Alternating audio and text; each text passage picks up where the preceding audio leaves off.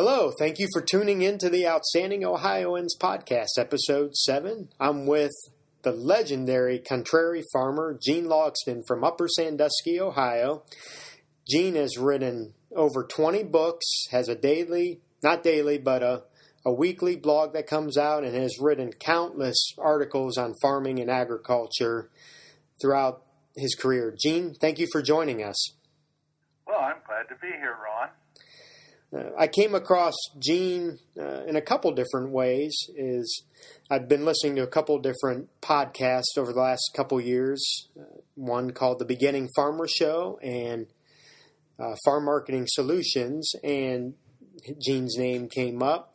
Uh, and then recently, this summer, my wife and I watched a movie called GMO OMG, and Gene was interviewed in that movie. And by golly, doing some research, I found Gene was from Ohio. So, Gene, that's how I came to learn about you, and then and then reading your blog and, and reading a few of your books over the last few months.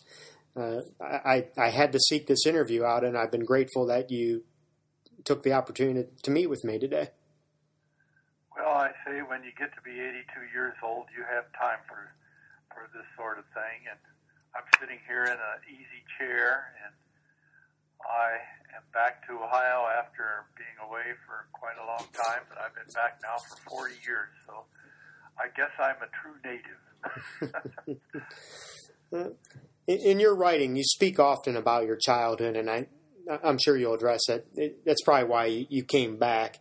Uh, could you give the, the listeners a sense of where you grow up, where you grew up, and, and tell us about your family and the lifestyle that you had?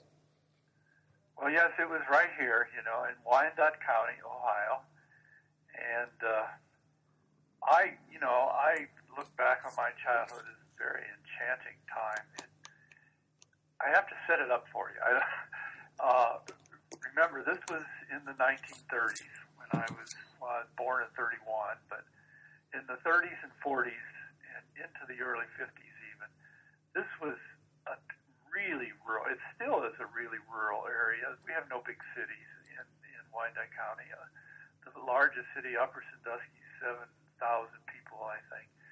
And it is, and back then though, it was a land of small, fairly well subsistent, I would say, farms, small ones, farms of oh 160 acres, and each farm had its chickens and its cows pigs and its sheep and its grains and its hays and uh, imagine a whole county of small farms, a pattern, a network of small farms and villages now, to make that even more, to my way of thinking, paradise, uh, here where I live, my mother's family was, her name was Rawl. And this was all Rawl farms all around me. My great grandfather came from Germany, and he and his three sons amassed I, pretty close to 3,000 acres, which they then passed on to their children, of which one was my mother and well passed on. I, Daddy had to pay for the farm. I do know that, but not not on you know on rather easy payments. I guess I'll put it that way. But all these little raw farms in the neighborhood here, I could walk to a, a town four and a half miles away and only get off of raw land for one small stretch. Now, on these small 160 acre farms, uh, my mother and her generation every one of them, you know, all good Catholics, you know, and so they were all large families. And I had like scores, really, of cousins, first cousins and second cousins. And we all grew up out here together playing ball in the pasture fields and playing hockey, brutal hockey games on the ponds in the winter. And it was, as I look back, you know, it wasn't as idyllic as I make it sound, but for children, uh, it was just a lovely life, and uh, I am I am sure glad that I had. It's so it was so different than what we have today, just so different that I feel like in a way that my culture has died in the last decade, and that I am a man without a country. I go around saying that. My wife and everybody else tells me I'm too melodramatic. but anyway, that's the way I feel. So that's that's that was my childhood. You know, uh, uh, as briefly as I can say it, I could go on forever. well, to that point, can you talk about who you looked up to? Who were some of the people that inspired you while you were growing up? Oh my, Gene Autry, Roy Rogers, the Sons of the Pioneers. I I don't know that I had, other than my parents, whom I adored, my grandparents, whom I adored, and all of us cousins out here playing together. I don't know. The the, the teachers were were nuns, and uh, I think I sort of had a crush on one of them in a way, but they were like uh, I don't know. I can't say that they influenced me a whole lot. It was just I'd say my relatives. Uh, we were just such a thick family gathering all the time. It seems like that. Beyond that, and beyond you know the radio cowboys on the radio and stuff like that, I don't think I had any at that time of my life any real uh, heroes or champions or what you whatever you might call them. Um, it I didn't really that didn't happen to me till really high school and later. All my the people who influenced me, I guess I better say that were people I read about, people reading books. I mom made mom brought home a whole back seat full of books every two weeks from the library, and we were voracious readers, my sisters and brother and I. And so, my yeah, my my examples, I think, all came from literature. Okay. Does that answer, does that yeah. answer your question? Yeah, yeah, it sure does. In your writing, you, you reference so much, and it, it wasn't just in your youth, but you you even now you talk about you wish you could steal second base, and you think about it all the time. Can you talk about the sports that you played growing up and how that's influenced you? Oh well, yes, I was a sport nut. I guess sports nut, especially softball. It was because my dad played softball, and we would go to his games all the time, and and for and that was a highlight of our adventures when I was a kid. My sister and I we sit at those games and pray for my father to get a hit. When, and so I grew up, you know, under that exciting influence, I guess. So I always, well, we all did. We just sports were uh, our so much our recreation, and it was fun for. We didn't have adults screaming at us. You know, you go to a, a basketball game to go today, and the coach is out there standing on the sideline screaming at the players to do the right thing. Well, we would have all quit. We wouldn't have. We just wouldn't have stood for that. I don't think. And not having been brought up with it, we played among ourselves and kind of made up our own rules if necessary. Uh, and softball not so much baseball until later on, but softball and hockey were our two big things. And then, of course, we all had barns. And towards the end of winter, uh, coming into spring, the barn, the hay barns would be empty. So we'd play a lot of basketball in the in the empty barns. And I think to this day, the reason why the basketball season, uh, at least used to be, you know, early spring. It started because all the country kids, that's when they started to play basketball out in their barns. So that that was like uh, a great Lou Boudreau. That shows how old I am, but he was my hero. And my whole early early years were how I was going to take his place when I grew up. And I could play fairly well. So, I mean, it was, I suppose that was part of the attraction, that I did have some skill. But in hockey, I was a terrible skater. but I loved the conflict, or we, I should say, we loved the conflict, the brutality of beating up against each other in a hockey game. we play late into the night. And that was another thing, you know, in those days you didn't have to wait for a weekend to come around because farmers didn't have weekends.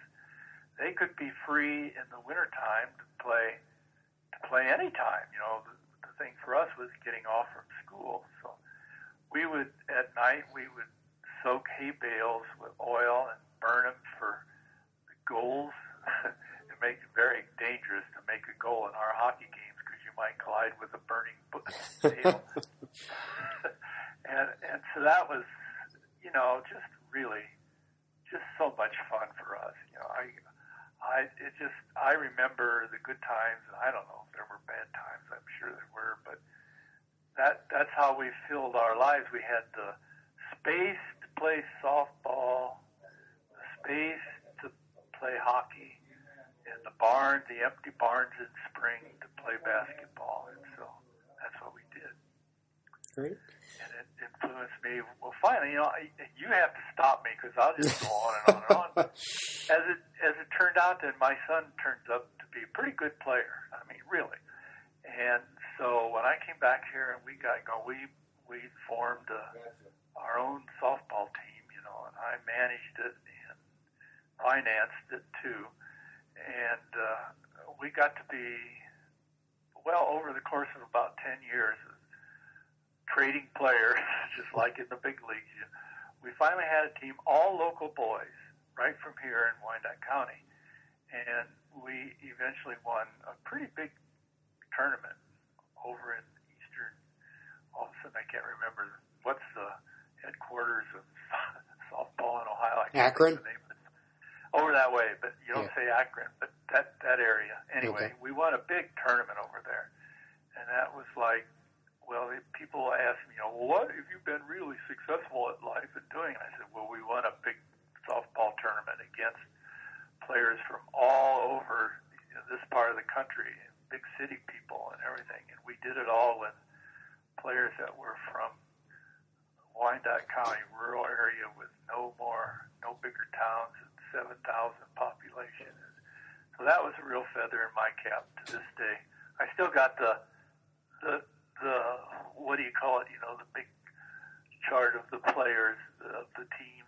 Uh, 109 teams. I got it up here in my office. Okay. All the names, you know, and as you go, as the tournament winds down, it, it ends up with our name over there in the champion place, and I look at that every day and puff myself up. Oh, that's. It sounds like the tournament bracket. Is that yeah, that's the word I want Okay. to use. Bracket.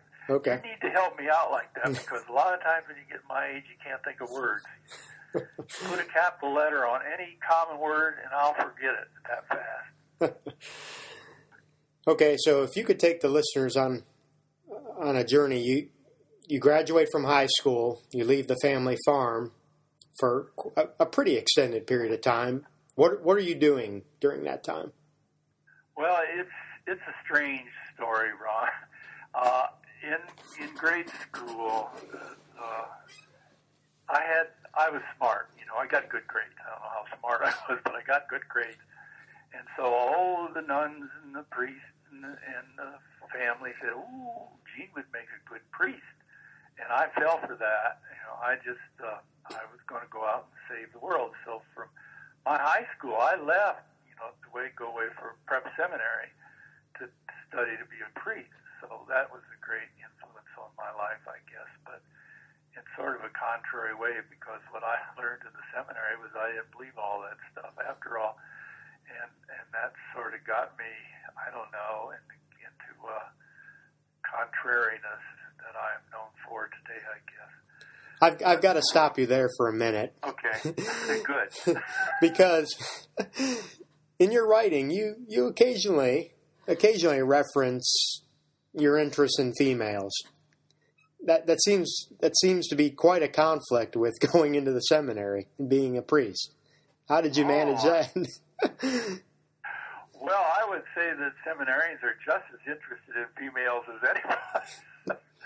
and uh, I suppose that's part of the problem with the, the Catholic hierarchy today. You know, if they were allowed to marry, I think they'd be a lot better off. But I agree with you. Spouting off. You do? Oh yeah, I'm a Catholic too, so I, I agree oh, with you you. are? Yes. Oh, absolutely agree. well, I've gotten in lots of arguments and debates over all this, and I, I tend to be hesitant because I'm a disbeliever pretty much now, but I don't like to push it. I don't, you know, so many of uh, the the big, famous, popular atheists today, they're so they're so feisty and mean and nasty to people of faith.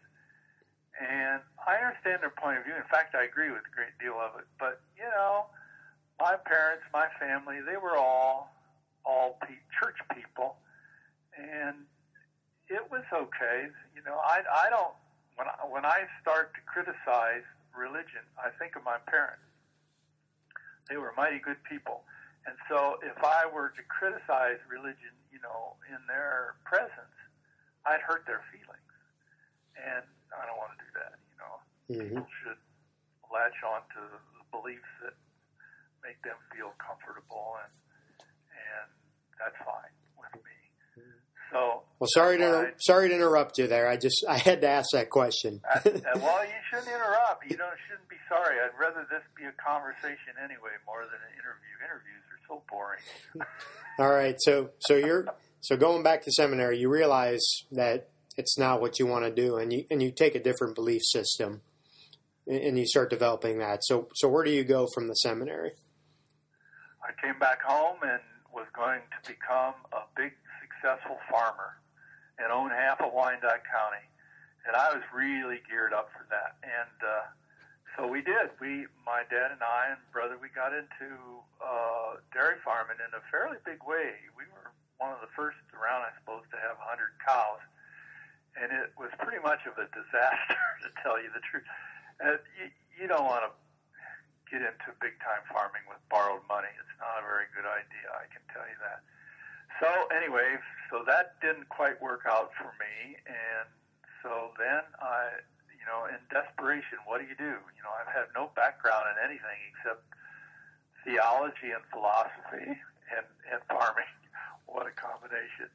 And so I went back to school and back to college, but I went back to college because in Louisville, Kentucky, at Bellarmine, because first of all, I got a, a of some financial help to go there, but mostly because my future wife lived in Louisville, Kentucky, and I wanted to be where I could court her. So I have to say that my my motives on all this stuff is always more than one. and I don't think I was nearly as much interested in finishing my education and getting a degree as I was in marrying Carol. So anyway, got both.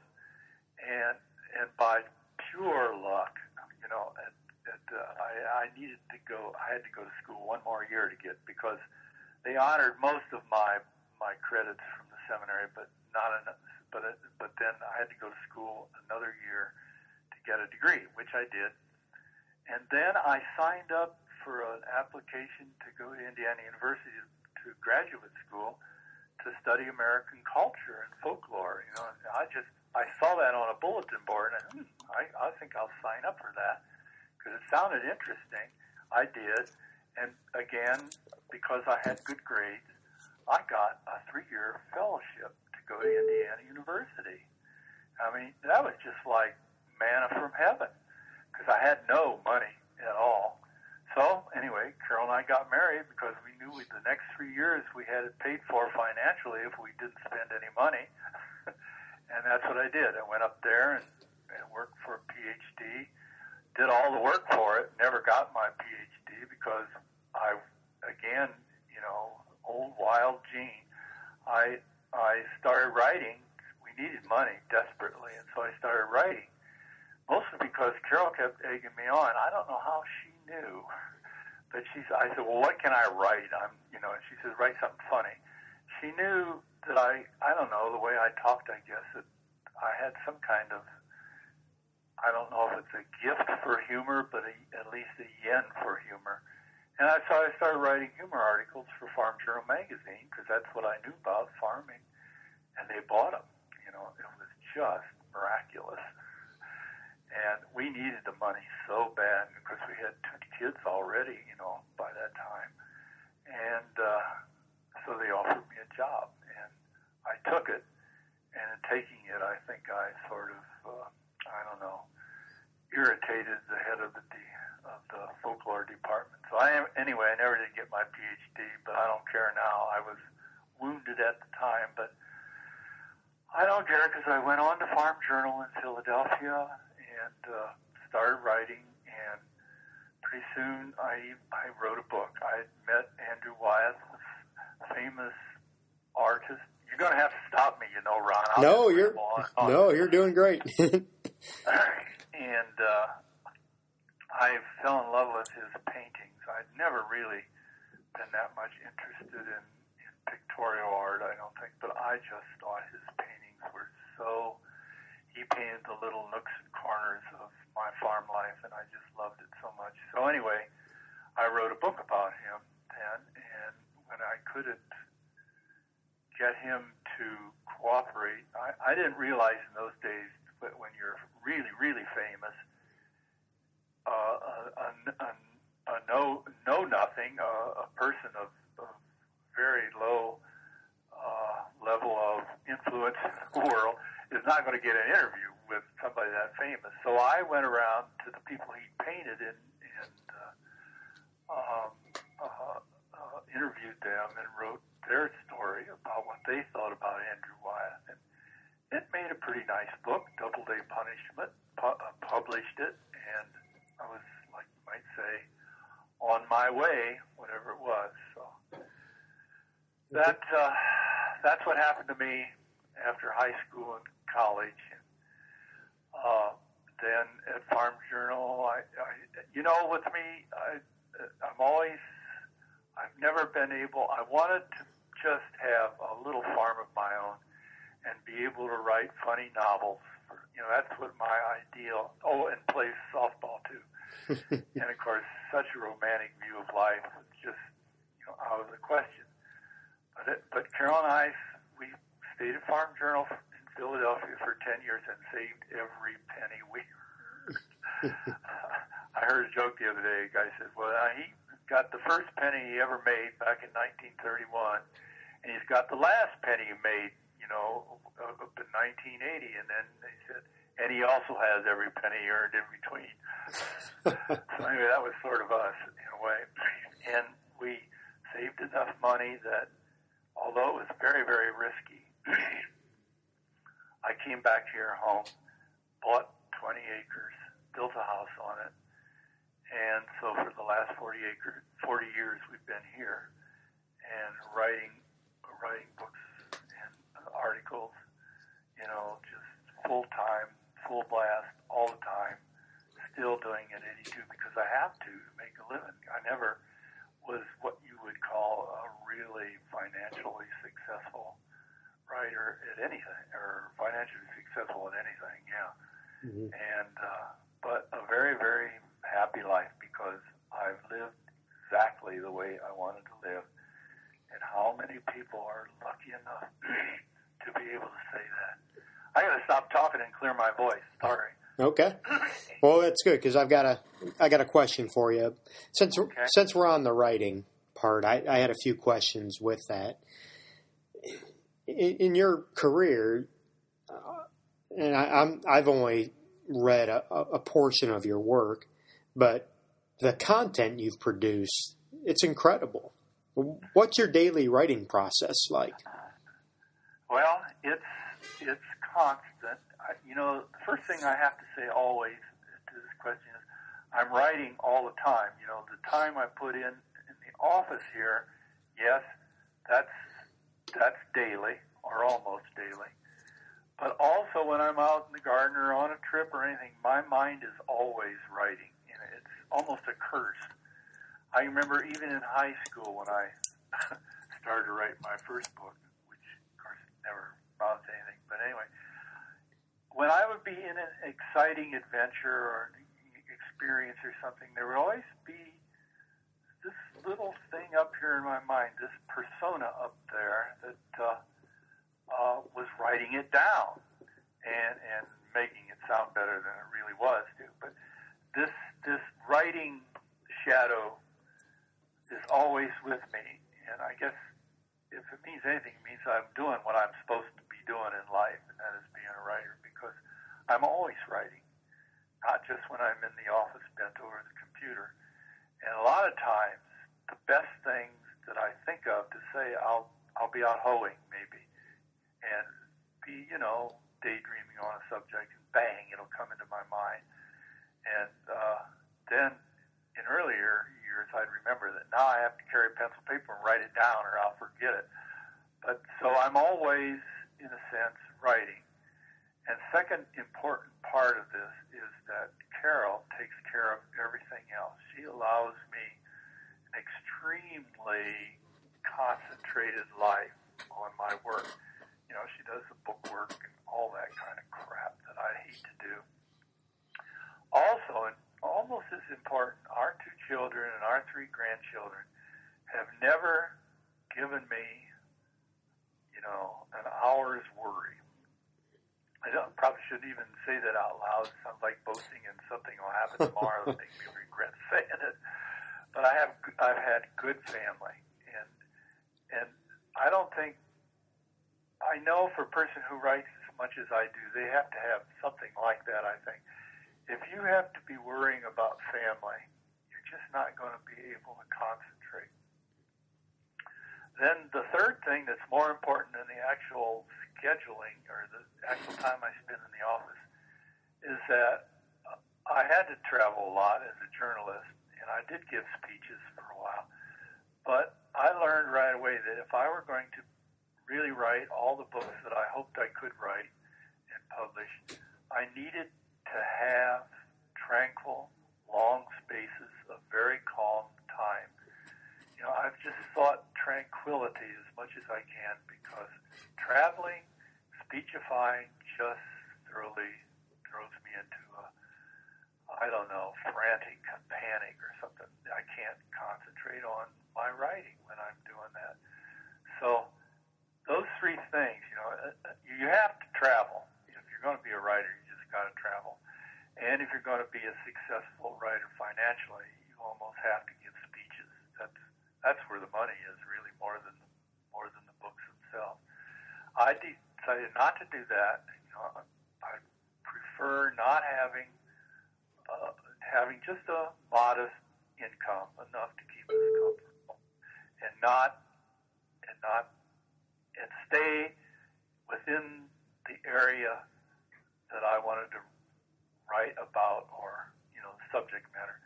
Andrew Wyeth taught me the greatest thing. He one of the greatest painters in the world. He did most of his paintings on the two spots where he lived. You know, in the summer in in Chadds Ford, and in the winter, or no, in the in the winter at Chadds Ford, in the summer up in Maine.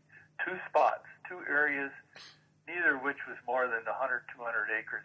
Most of his great paintings were painted on, and emphasized that all the time when I talked to him, and finally did get to interview him. And he is the importance of knowing your subject matter extremely well. And the way you do that is to concentrate on the area that you love the most and stay there and do it. You don't be running all over the world trying to be uh, inspired. Just the more you learn, you know, right within just little Wyandot County here, there are a hundred books I could write, a hundred adventures, a hundred wonderful stories. Why? Why? And since that's the area that I wanted to write about, why go anyplace else? And I did, or I tried not to. And now, you know, I get people want me to come and give speeches all over the place, and I just won't do it anymore. Mostly because I'm getting too old, but also because I just detest it. well, something I'm amazed about, and and and maybe you can articulate your process for it. The the scope and the variety of things that you cite in your books is mind boggling to me. How in the heck do you organize all the all those pieces of information from all the, that variety of sources and put it into a book? My editors would say I'm not very good at it. Organization, yeah. Well, I I'm interested. Everything is interesting. You know, I, the most. You know, I read about they found a new uh, dinosaur, the biggest one yet, out there someplace in the west. Well, you know, stuff like that. It, everything interests me, and uh, so I read a lot. Have always read a lot. So I have had a mind that until recently had great recall. It, you know, just very accurate recall. Now it's not so true anymore. And of course, I'm sitting here staring at a wall of books that I that I resort to all the time.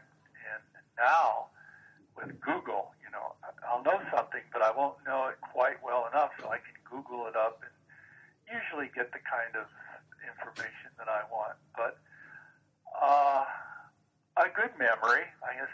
See, that's I got good grades in school, not because I was brainy. I don't think because I had a good memory. I could just photographic memory, even. You know, I could remember reading a paragraph in a book, and I could get to the test and just read that paragraph off and write it down on a piece of paper. I don't, it, it, in a way, I sometimes wonder if that's a good sign of if getting an A for that is a sign that you're smart or just lucky.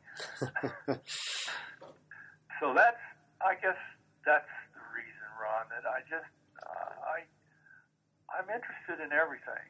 You know, it's just, I could, I wanted to be an archaeologist. I wanted to be a baseball player.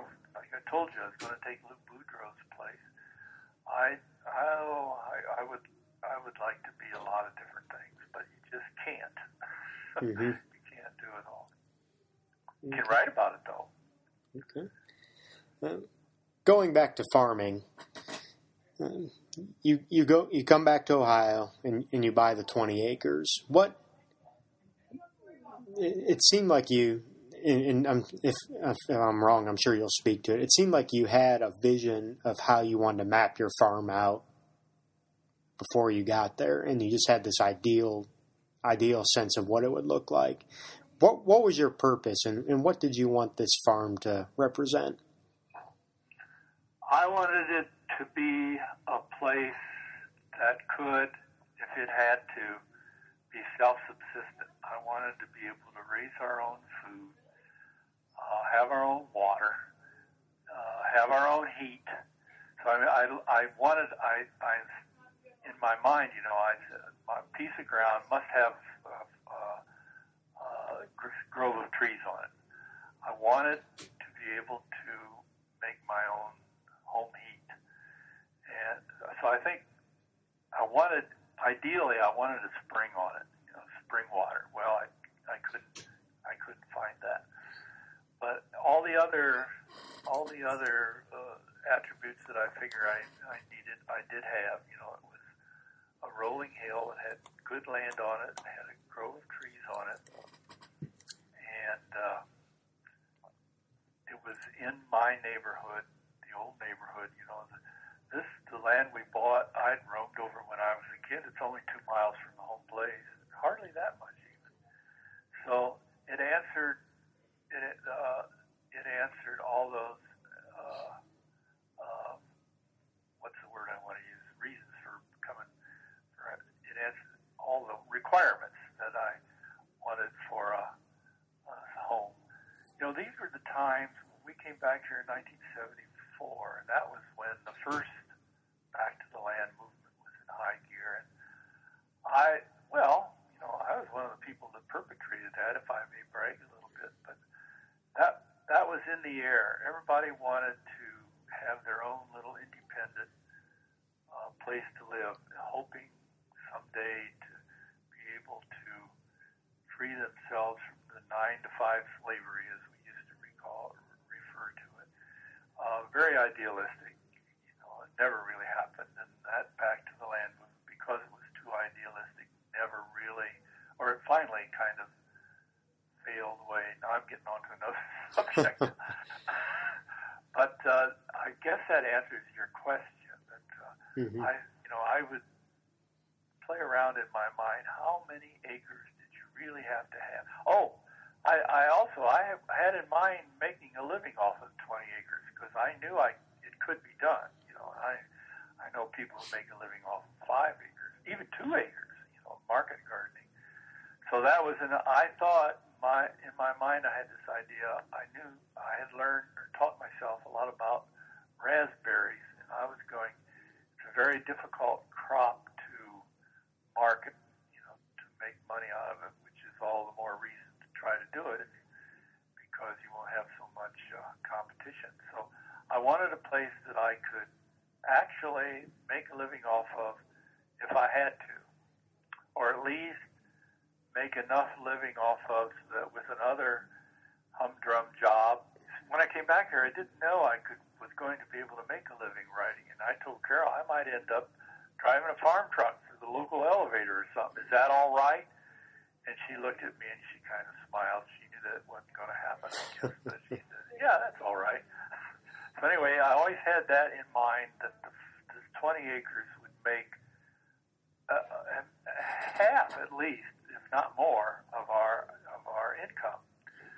Well, that did not happen because I started writing, and, and it was right time for the kind of writing I was doing, and I got all the work I needed to do if I was content to live on a moderate income.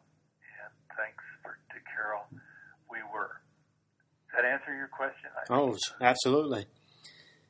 I, I, something I always try and do is deconstruct and, and, and break things down to the simplest level. And what what strikes me about your writing is the detail to which you write about what I would call the many communities within your farm or the many ecosystems. How the inter, how the insects are interacting with with the flowers that are growing. How when you lay a mulch when you've laid a pile or layer of mulch down, the, the weeds and the and the crops and the vegetables that come from that is is that a good representation of what you're trying to do? Uh, it's a good ex- yes, it is. My my when I finally realized, you know, what I was doing. At first, I don't think I really did. I was just putting one foot ahead of the other. But what I my vague overall general motivation was I was dismayed at how little the, the society, our society, knew or cared about farming. You know, food is one surely one of the most important things in our life, and yet most 90 percent of the people don't care, didn't care about it at least then. And I thought, well, I had started out writing for farmers you know, in Farm Journal about farming. But I realized what was really needed were writers who would write about farming for the non-farmers. That it just seemed to me there was a whole area here of marketable prose, I guess you could say, if I wanted to put it down to business advice. But just for my own uh, sense of of uh, romance, I guess here was a whole area, uh, an area, a, a market that wasn't being served very well.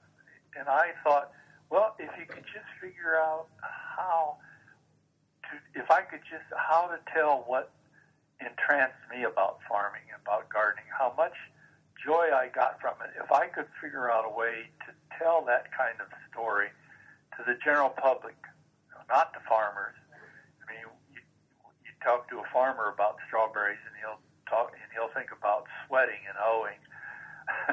so, but I wanted to get the romantic side of it and the beautiful side of it, and really, it's it's. I I think I overdo that sometimes and don't talk enough about the hard, brutal side of farming. But but that's what I wanted to do, and I think that I pretty well succeeded in doing that because as it turns out today, you know, there's a lot more people are concerned about their food, where it comes from, and how it's made, and everything. So maybe in an old tiny little sense, I helped. I was on that kind of a old bandwagon, whatever you want to call it, you know, in, in uh, telling people, finding people, and showing them that yes, indeed, you better start worrying about where your food is coming from, because it the way things are going, it's coming from areas where you might not really want it to be coming from. So that's been my pitch in my writing and why I try to concentrate on these beautiful little things. The, you know, bugs. Everybody, oh, bugs are awful. Bugs are beautiful, and when you can learn to enjoy this kind of detailed beauty on a farm, then is when you will say, "I'm going to do that too," and that's what I want to happen. I want a nation of gardeners, not a nation of factory workers. Mm-hmm. Boy, does that sound dramatic, Gene? I should write that down. yeah, that might be material for your next book. So, you're called the contrary farmer. Is that self imposed or did someone come up with that for you? Well, I think I I was always known after high school, at least, for being contrary. And you know, the farmer part of it, I added on because what I found out writing, you know, and kind of using that term hesitantly, is that everybody thinks they're contrary. really, especially in the agricultural field, farmers all so often identify themselves as being contrary. And so I when I used it then for the title of the book, I found out there really are a lot of contrary farmers out there and they really all are kind. So it's it's a kind of title you can put on something, and everybody, at least in the agricultural field. Oh no, no, not just in the agricultural field, Gene. Every, people like to be identified as being contrary, you know, as going against the grain in, in some ways. And I, I originally got that term because in school I was always raising my hand and saying yes, but you know, and uh, I I just I was what I, I after going through my early years of being told a lot of things about religion, which I decided were not true. I applied that even to science. You know, I think science today is becoming very, uh, oh, what's the word for uh, self too too rectitude, too much rightfulness, too too much thinking that every current theory they have is the right one, only to find that it gets disproved, you know, down the road. But, you know, the only difference right now to me between a scientist and a theologian is that the scientists will admit when they're wrong a lot quicker. so I hope you laughed when I said that. anyway, so that's how that term came. I, I don't know that anybody ever called me a contrary farmer because people who know me, you know, they don't really, well, they're beginning now to see that I'm really serious about this small farming thing. But they didn't originally you know, if you say Gene Logsdon, they'll say the old softball nut. You know, locally, that's what they'll say. They won't. They, they won't really. Uh, I'm not a commercial farmer. You know, I don't make my living that way. So they don't mm-hmm. really think of me as a farmer, but just contrary. this is a loaded question. Uh, so, and, I, and I, I have a sense that you could talk about this for months on end. You talk often about idiot money farming. What does that mean? Oh boy, yes, yeah. This this is going to. Well, my answer is going to be partly my own prejudice. You know, I'll say that right off. You know, I have farmers who are in idiot farming. I mean, friends who are in idiot farming. So, you know, they'll appreciate this.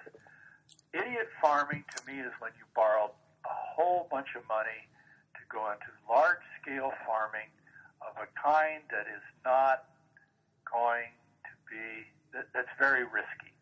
Uh, you know, uh, it, it, the big idiot farmers hear about some of them. You know, become successful and they're very wealthy, including some close friends of mine.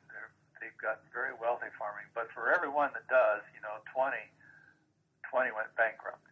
Idiot farming is too much borrowed money too big a scale of a kind of farming that is not very uh, sustaining. And when I say that, uh, corn, soybeans is not very sustaining from a environmental point of view. It, you know, there's no cattle with it for manure. There's no uh, hay crops or clovers in rotation for extra for extra fertility or to keep the ground from getting so compact. And it is not going to be a kind of agriculture that I, in my prejudicial way of thinking, is going to continue. It's it's very risky, and so that's idiot farming. Okay. Second loaded question: What role should government play in agriculture? Oh, brother, that's a book. uh, uh, first, you know, again, we, we, you know, everybody answers questions from their own prejudicial way of thinking. None of us are totally objective. So my gut feeling is that uh, agriculture should not be government subsidized. It should not be have to be that. But we, the kind of farming we have now, you know, large scale grain farming, it is very, very risky and subject to the weather, and more than that, subjected to the manipulation of money.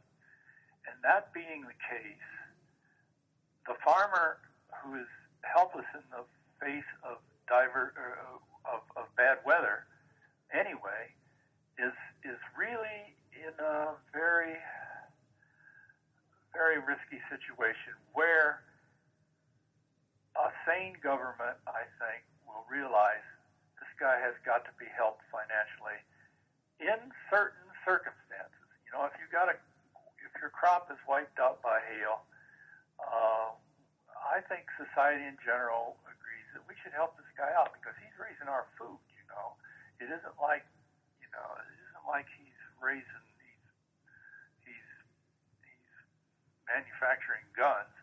Mean, he's making something that we all need to live by. And so, in a world that's so so governed by manipulated money, you know, this what goes on on Wall Street, what goes on in the stock market. A, pri- a, a, a, a bushel of corn can be three dollars one year and eight dollars the next year. This kind of gyration. Corn grows in the field under its own sweet pace. It can't be speeded up or slowed down very much. So it is completely exposed to this kind of investment idiocy that's going on today. So I think that we should, as a society, be prepared with our tax money to help farmers out. Now the problem with that is, is I have to say it real. As soon as I say that, I want to say, but be careful. What has actually happened, see, is that this money that we have used to subsidize farmers has been uh, used mostly by people with the more ambition, the more brains, or the more money uh, that they already had from from inheritance to buy up the land away from smaller farmers. So that we end up now today, very much so because of the way we subsidize agriculture so heavily that the rich, a few rich people own most of the land. This is no longer a democracy in action, and I'm really worried about it. Okay? Yeah. Yeah. I hate to get serious because you know life is such a is such a mess, and I and if you start getting serious or taking yourself too seriously and making vast pronouncements on the radio or the telephone, uh, you're open to all kinds of suspicion, maybe your weaknesses in your argument. Mm. But we we have, and, and I have to add one more thing because what's really happening right now is very, to me, optimistic. We have more people coming into farming right now than we have going out of it. We have a, a big uptick in the number of small farmers, and, and this is good. And I think, I really think it's going to continue. And so all my worries here about subs- subsidies may be just an okay thing, you know. I don't know. Mm-hmm. Okay. I, I, was gonna I was gonna address that point about the statistics with that and, and and that people are getting into it, whether it's the small farms or uh, to your point about just trying to garden more and grow more of their own food. So, I, th- I think you're certainly a voice that people trust and enjoy reading reading your work uh, to help them do that. Uh, what for someone that wants to just get started doing more from a gardening standpoint, what do you recommend that they do? Well, first I ask them. I always ask them, "Well, are you gardening now?" You know, because it sounds like a, an innocent, open question. But if they say no, then I'll already start being careful and, and worried about them going into it. Because until a person shows to me an inclination to actually do it, you know, there's so many people who are wishful thinkers and dreamers, and I am on occasion myself. You know, that a lot of I've learned a lot of people think they want to become a gardener or a farmer or going there, but they they haven't had no haven't had any experience in it yet, so they uh, they don't really know at all what they're getting into. Well, so the first thing you need to do then I say is start gardening, and then and then if they find they just really like to do that, then go out and buy a small number of acres You know, you can do it actually with one acre, but I always say, well, try to buy five acres if you can. And five acres, even at today's terribly high prices, uh, is no more, is just as affordable as when you go out and buy your first car. You know, you pay, what, maybe $20,000 for a car? Well, that's, at $5,000 an acre, that's four acres. At 7000 Well, you know, what I'm trying to say is uh, it's affordable to be able to buy a small acreage and then go there and start actually doing stuff yourself. And when you, and when you want to look for help, well, there's a million books. You know, there's a million books. But I recommend going into your own neighborhood and finding out who's already doing it. Seek them out Make friends with them if you can, but at least talk to them. Maybe even sometimes get a job, a summer job with them. I I just I have in mind very specific people. I should not. I don't think I'll name, but they've made a success, a market gardening success out of out of. Uh, well, they only really cultivate about two acres. They make a living on it. Now it's not a it's not a living where you can go to Florida every winter and stuff like that, but it's a it's uh, moderate living. Now, if you go there and talk to those people, maybe help them out. Sometimes they're they're in a position where they need summer help that they'll pay for.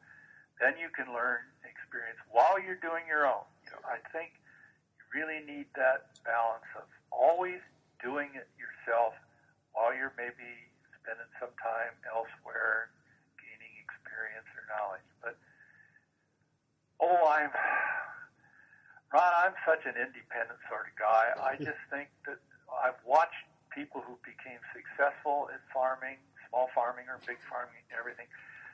They don't come to me and ask me how to do it. They're already doing it. They're coming mm-hmm. to me and asking me ways, little detailed things that they can't quite figure out themselves, which I can't either usually. But I'm so much I hear and from so many people who put the emphasis on education. Well, I'll go to school and learn how to do this. Wrong. I really think that's wrong. I mean, not there's anything wrong with going to school and getting an education, but that's not how you're going to succeed. I don't think doing it yourself. Do it yourself maybe go to school part time while you're doing it yourself. But it's that boots on the ground uh, experience that will make you succeed or break you. And I don't see any way, I don't think any other form of help is equal to that. Okay. Over the last couple of years, you've got a new title on your resume cancer survivor. And you wrote a book, your latest book is called Gene Everlasting, talking about that part of your life, this latest journey. Can you speak to that? Well, it's painful. yes, it's uh, it's a hard thing to talk about, I guess. But uh, maybe it's the best thing that ever happened to me. You know, I, at at 82, you're going to die of something pretty soon anyway. So this way, I kind of know what probably is going to kill me. But as a matter of fact, I went through the treatments, you know, and then went into remission. And uh, I thought, well, you know, I didn't have much strength. I was sitting around. I'm a writer. That's what I do. So if there's nothing else to write about except sitting around taking treatments for cancer, why, that's what I'll write about. And so that's what I started out to do. And and then as I got into the book, a lot of times, you know, I'll start a book, I don't really know for sure what I'm up to. But when you get into a subject, then what you learn leads you onward. And I, I quickly learned that uh, the younger society today, especially, people are no longer satisfied with the kind of uh, uh, beliefs about the hereafter. I guess I'll put it that way. They're no longer satisfied with that. They they they want to they want to hear more about other ways to think about death and other ways to think about what happens after death, if anything. And that and that became I saw that there was so much of uh, of a current in society toward this. I thought, hmm, maybe I'm on the right track here. So I kept writing, and then, of course, I realized that I wanted to say something comforting to the family, you know, just in case I did die right then. And also, and probably the most important thing of all, since we're all selfish creatures, you know, is I wanted, I needed somehow to uh, psychologically help myself. If you want to, if you have a problem, write about it. A lot of times that'll really help. And so in this case, that's what I did. And the more I wrote, and the more in, in being, I guess, close to death, you know, the more I began to think about dying, the more it seemed to me that I had to say, and the more different things in life I could relate to that. And then it came to me about, oh, after three or four chapters, I guess, which probably didn't end up to be the three or four chapters in, that I that are in the beginning of the book. But what I I learned that uh, a farm, a garden, is just a great place to become. How shall I? Become not satisfied, but less fearful of death because you're dealing with life and death all the time. You know, you work you work on a strawberry patch all year for two weeks of berries, and then it dies and fades back into the ground, and it comes up again the next year. This this uh, rotation of life and death on the farm, you can then, or at least me that I could start applying that to my own mortality. That uh, my my body, when when I do die, it goes into the ground, or should go into the ground in a way that it can can uh, uh, uh, be turned back by natural processes into soil again, and then things grow up on it, and other things eat it. And all of a sudden, I just had this like vision, I guess you'd say, of immortal life, immortal life, and that's a hard thing to to say to make any sense. And mortal through mortality, you arrive at what everybody wants: immortality. My goodness, people want to live forever so bad. And uh, as I say in the book, you know, go on Google and type in uh, immortality or life, how how to how to live forever, something like that. You get millions. Of. There's all kind. Of, there's all the religious beliefs on what happens when you die.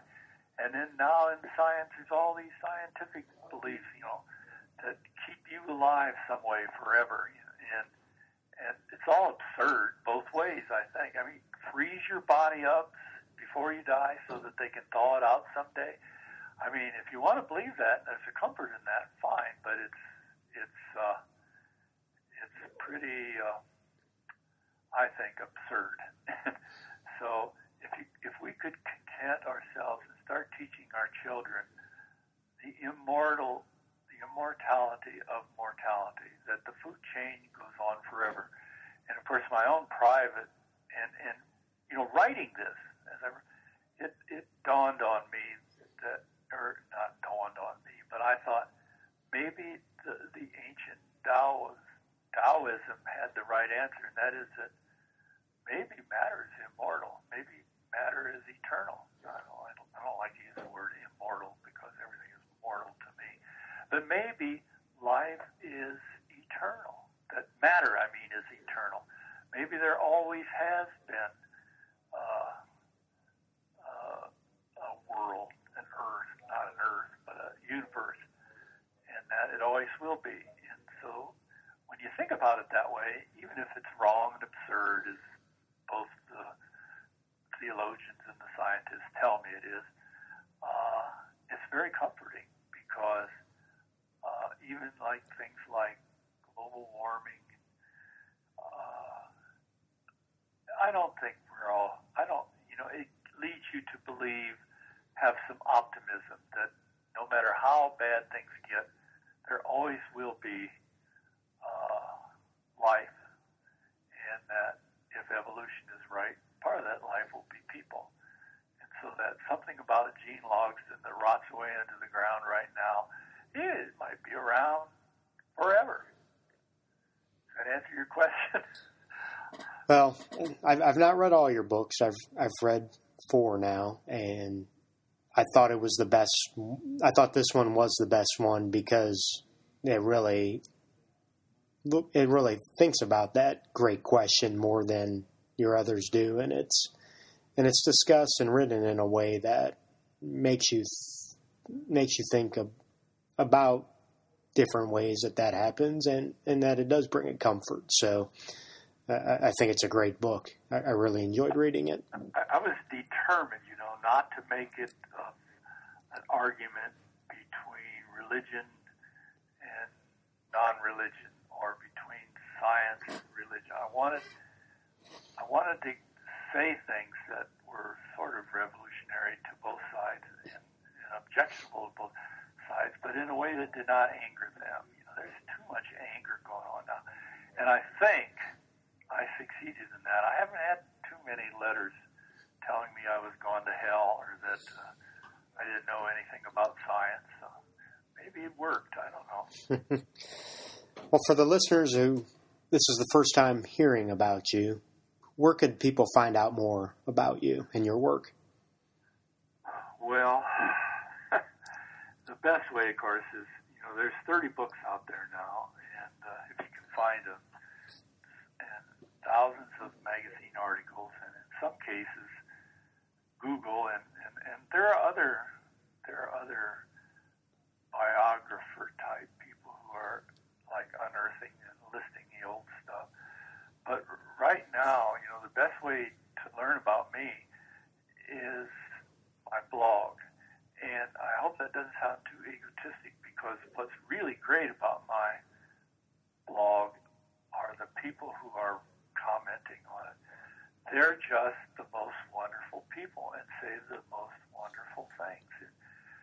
Uh, none of that, or, or extremely little of that kind of nastiness that shows up so much on the internet. It's it's all almost all positive and very very um, original thinking, and I like to think that my readers, I'm really honored by them, and I think they say reading their comments, you will learn more about me. I think than reading my blog if that's possible, but a combination of those two will, I think, teach you about all about all you want to know about me. okay. Uh, I'm not any. I'm just an ordinary person, you know, really. Okay. Well, Gene, thank you for joining us on the Outstanding Ohioan show today. I'm sure our listeners will follow up and look at that blog post and hopefully read some of your books because they are wonderful contributions and a wonderful legacy to what you've been trying to do with your life. Well, I sure thank you for taking the time. What you're doing is wonderful too. You know, interviewing people and doing your podcast. I, I think that's a great way to uh, contribute to society. Okay. Well, thank you for listening. Have a great day.